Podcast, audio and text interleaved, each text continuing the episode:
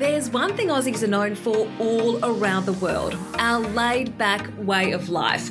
But what's it really like living here? Hello and welcome to Nursing Down Under. I'm your host, Kate Creedon, and on this topic, I'm biased because I think we live in the best country in the world.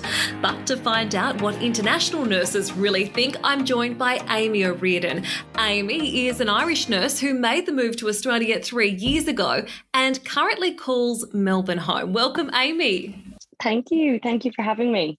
Well, Amy, first of all, tell us a bit about your story. Where are you from and what brought you to Australia? So, I'm from a small little town called Mallow in County Cork, which is in the south of Ireland.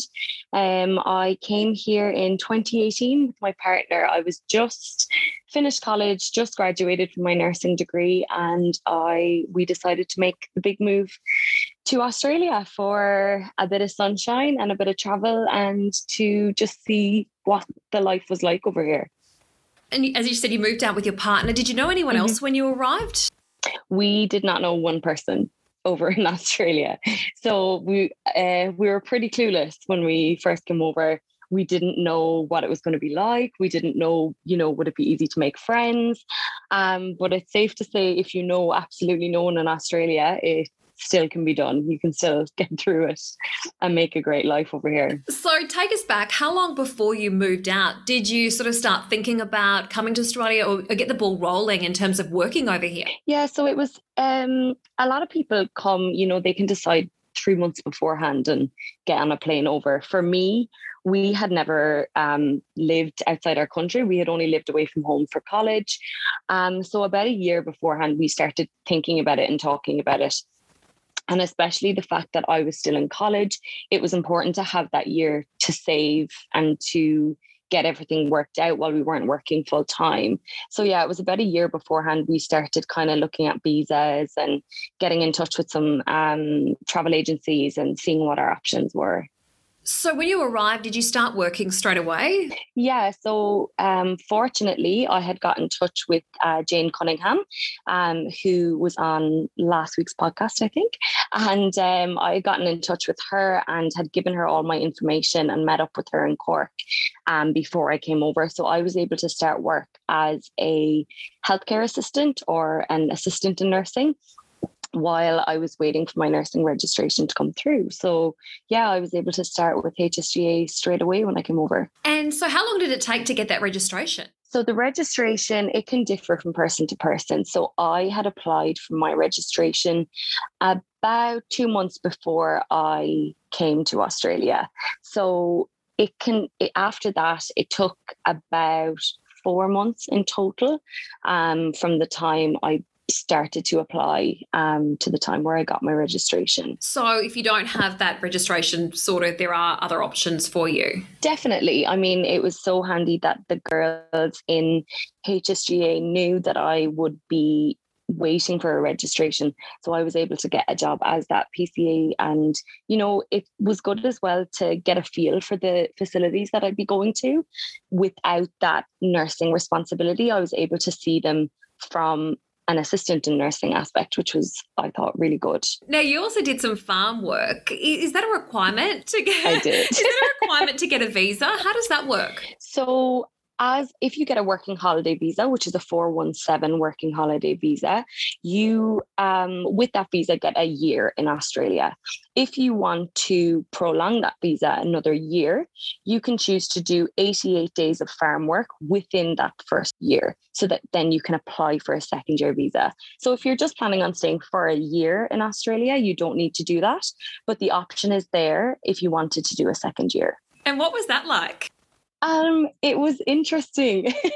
um, we had never ever done farm work or never worked on a farm before, so it's uh, interesting being thrown straight into milking cows um, in a massive farm. But it's different for everyone. There's different types of farm work, and you know it just depends on where you go. For us, we were milking cows. For other people, they're picking fruit or picking flowers or packaging fruit. So yeah, it's it's a great experience um, for you know, to go completely out of the norm. And do you get accommodation included when you, or do you have to find somewhere somewhere to live when you're in these regional areas? Yeah, it depends on the farm. You'll find out before you go. Some people um, go to um, a specific place and they live in what's called a working hostel. And then each day, there's people picked out to go to the farm. Whereas with our farm, our accommodation was on the kind of um, land that the farm was on. So fortunately for us, we our accommodation was included. So how would you describe the Aussie lifestyle? Um, I mean, it. What I find is it's different everywhere you go. I lived in Sydney um, when I first moved over. I lived in Sydney for six months, and then I moved to Melbourne. So between the two cities, I actually found the lifestyle quite different. Um, Sydney is quite a fast paced. It's very busy. Um, it's uh, very into the beach and everyone goes to the beach, everybody surfs. Uh, whereas Melbourne, I found a little bit more laid back and I found it a little bit more of a city lifestyle. Um, but generally, it's quite laid back, it's quite chill um they're into their you know meetups barbecues like everything like that. It's a very very social lifestyle. Yeah we definitely love a barbecue. Yeah. Um, what about work? I mean how does that compare to back home? Yeah i mean it's very different. There has been a lot you know in the media recently with um, nursing in Ireland, and it is a very difficult um, situation in Ireland at the moment. Um, there's a lot of understaffing, you know, there's a lot of um, issues with that sort of thing. Whereas in Australia, it seems to be a very well oiled machine when it comes to the healthcare setting. Um, you don't seem to be understaffed. Agency um, staffing is very normalized, and it's not. Um, when I used to go in as agency, I used to be very nervous, whereas it's totally normal for an agency nurse to um, be on shift. And it's a very welcoming environment and very easy to just kind of fall into. Um, and you don't feel that pressure of being understaffed. And it's always a situation where you can just ask questions and you feel very comfortable to do so. And you've been doing agency work now for around three years. How do you find it? Yeah. Yeah, I mean, it's it's not for everyone and but you can make it work for you that's what I found. Um, so I worked as an agency nurse with my working holiday visa for two years. And then I was very lucky that HSGA sponsored me as a full time nurse. Um, and yeah, I found it great. I mean, especially in a working holiday visa where you are more likely to be traveling around the country, you can pick how how much or how little you work. You can pick if you want to do night shifts or morning shifts or evening shifts. So it is so flexible for that person coming over on a working holiday visa and wanting to not be tied down to something. What about COVID? Did that have much of an impact on your work? Yeah, um, it was it was quite strange um, in the first lockdown of COVID. Um, all the elective surgeries stopped. I work majority as a mental health nurse, and a lot of the private mental health wards closed. So for maybe a month, it was super quiet, um, and it was very strange. And then come the second wave, it was like a complete flip. It it was you couldn't. There was too many shifts. you couldn't. Um, you didn't like. You know, there was just it was all over. You were needed everywhere, and yeah, we weren't weren't short of work anyway. That's for sure. wow. Okay. Well, what about when you first arrive in Australia? I mean, how how do you go about finding somewhere to live? Yeah, we were quite lucky. So there are a lot of um, Facebook groups, um, Irish around Sydney, Irish around Melbourne, and that's how we um, got our first place to live. So if you were coming over, like we were not knowing of anyone, that's what I would recommend to do. Um, the majority of uh, rooms and stuff that go on um, the Irish around Melbourne or Irish around Sydney are for share houses. So that's amazing because the people living there are sometimes Irish, sometimes in the UK, and they're looking for people to move into their house. So they already have that like little home set up. And it's great way of making friends because when we moved in, we moved in with a couple from Galway and they introduced us to their group of friends. And all of a sudden we had this huge like friend network here which we didn't expect. Um, and then you can also go down the line of renting your own apartment and going through a real estate agency, which is, you know, a, a general way of going through things.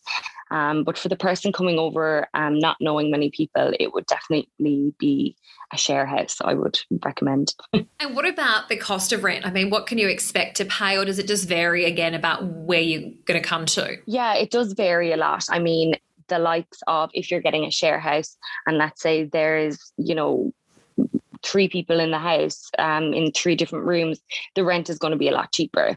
Um, it also depends on if you want to live bang in the center of the city. If you want to live in a really popular suburb, it's going to be more expensive.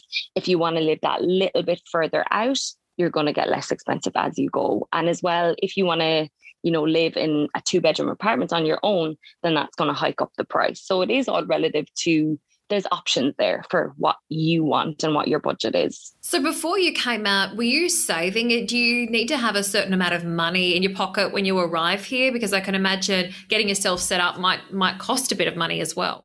Yeah, absolutely. So there is actually a requirement by the Australian government is that if you're coming over on a working holiday visa, you need to have 5,000 Australian dollars in your bank account. The they may ask you to provide this when you get to the airport and when you go through customs.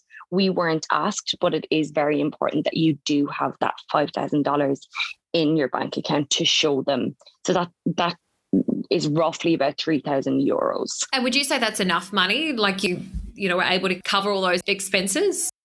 Yeah, definitely. I mean, it's important that you have like enough for a bond or what we would call a deposit in Ireland. So that's very important. And generally, you're asked to have four weeks' rent um, upfront as well. So it is a quite a big cost to start off with. And it's important to note that those costs are going to be there. Um, but yeah, we survived on, we literally had that bare minimum. As I said, we were just out of college. So we had that $5,000 like to a T. right. um, and, and we survived. So, you know, yeah, definitely ready to go. So tell me a little bit about the social life. So you've arrived, obviously you've got work, but um, how do you sort of, um, you know, get involved in social events and things happening around the city you might be living in? Definitely. I mean, it's you can go one or two ways. You can stick to a group and just go with them, or you can look for new things, which is really exciting. So, I mean, we as I said, made friends with the people in our apartment. They introduced us to a huge group of friends, which was massive for us. But then there's a lot of different clubs around as well, and there's a lot of Irish communities. I mean, the um, GAA clubs uh, are huge here in Australia, and that is where people make so many friends because you just have this massive Irish community. And Facebook as well is great for this sort of thing. There's a lot of events that will go up, Irish events, um, Irish music events and just going to these places and even going seeing um, our traditional Irish group play, you're going to make a million friends there you know um so there is communities for everything and it's it's so easy to make friends here and what about going out i mean is are we pretty similar in terms of how we like to socialize i like to think we are Absolutely. I think something that is huge here um, that wouldn't have been as big in Ireland is brunch. Brunch is just massive. It's a huge way of socializing. Um, I mean, I love it. Like, I'm not complaining. um, but yeah, definitely, I think the Australians and Irish have a pretty similar way of socializing. So, uh, yeah, you'll fall into that pretty quickly. Who doesn't love avocado on toast, right? I'm telling you. um, okay, so what's your advice for nurses back home about which city they should come to? I mean, it does kind of depend on you. And I mean, I thought Sydney would suit me. We went to Sydney, and don't get me wrong, we loved it. Uh, but we just felt that maybe we could do with the change. A lot of people had said to us about Melbourne and that they felt for me and my partner that it would really suit our personalities and our lifestyle. And it did come to, you know, we came to Melbourne and straight away we just fell in love. But that doesn't mean that I have friends that absolutely adore Sydney and would never leave. But I think the main thing to remember is that it's okay if you don't love the first place you live in. Um, it doesn't mean that it's going to be a disaster and that you made a mistake. Um, it's important to move around and give yourself that chance and be okay with moving around. I was very comfortable to stay in Sydney because we knew a lot of people there. And it was my partner actually said, no, come on, let's, you know, see if there's somewhere else that suits us better. And I mean, I should have listened to him because yeah, it did.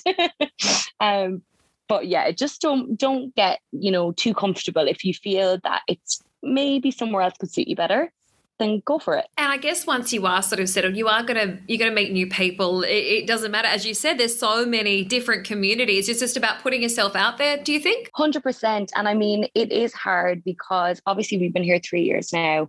We have friends that are on working holiday visas, and there's people leaving all the time. You know, you get close to a group and then they're gone home, which is quite hard as well. So it is important to keep that openness and, you know, be aware that people will come and go, but it is so easy to make new friends and get connections with new people. And I think that's why it's important to be open to that th- those things and not just stick with one group and be open to meeting new people all the time. And it's amazing. The Irish here is so friendly because I think we share that common ground that oh you know you're irish um, and you know you know someone that they know and it's very easy to get that um, conversation and that friendship flowing. And what would you say to nurses hoping to come to australia during the pandemic? Yeah i mean it is obviously it's so difficult and i won't you know they i think a lot of people at home right now look at us and say oh my god your lives are so amazing which they are and we are living in a relative normality compared to what other countries and especially ireland are in at the moment um, and I would say if you're thinking of coming, do it, go for it. But also be aware that it is difficult. It is difficult being over here and being away from your family and, you know, that fear of the unknown. But it's just about weighing up. And I mean, if you're not happy in Ireland and you feel that you'd be happy in Australia, I think you just have to go for it. We've learned, I think, with in 2020 that nothing stays the same for too long and everything is ever changing and so quickly. So I think, you know, if you have that opportunity and you feel that drive in you to get over here, just absolutely go for it. So you've been here three years, so you've been sponsored. What's next for you?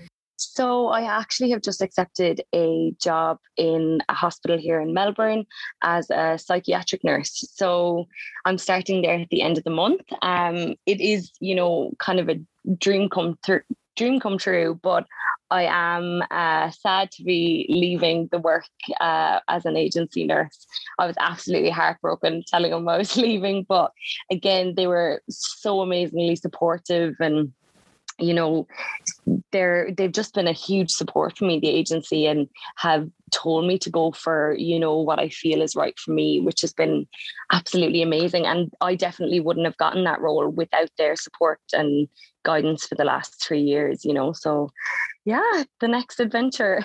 It's so exciting and and um i guess for you you know do you feel like melbourne's home for good now or or do you one day see yourself returning you know back to ireland?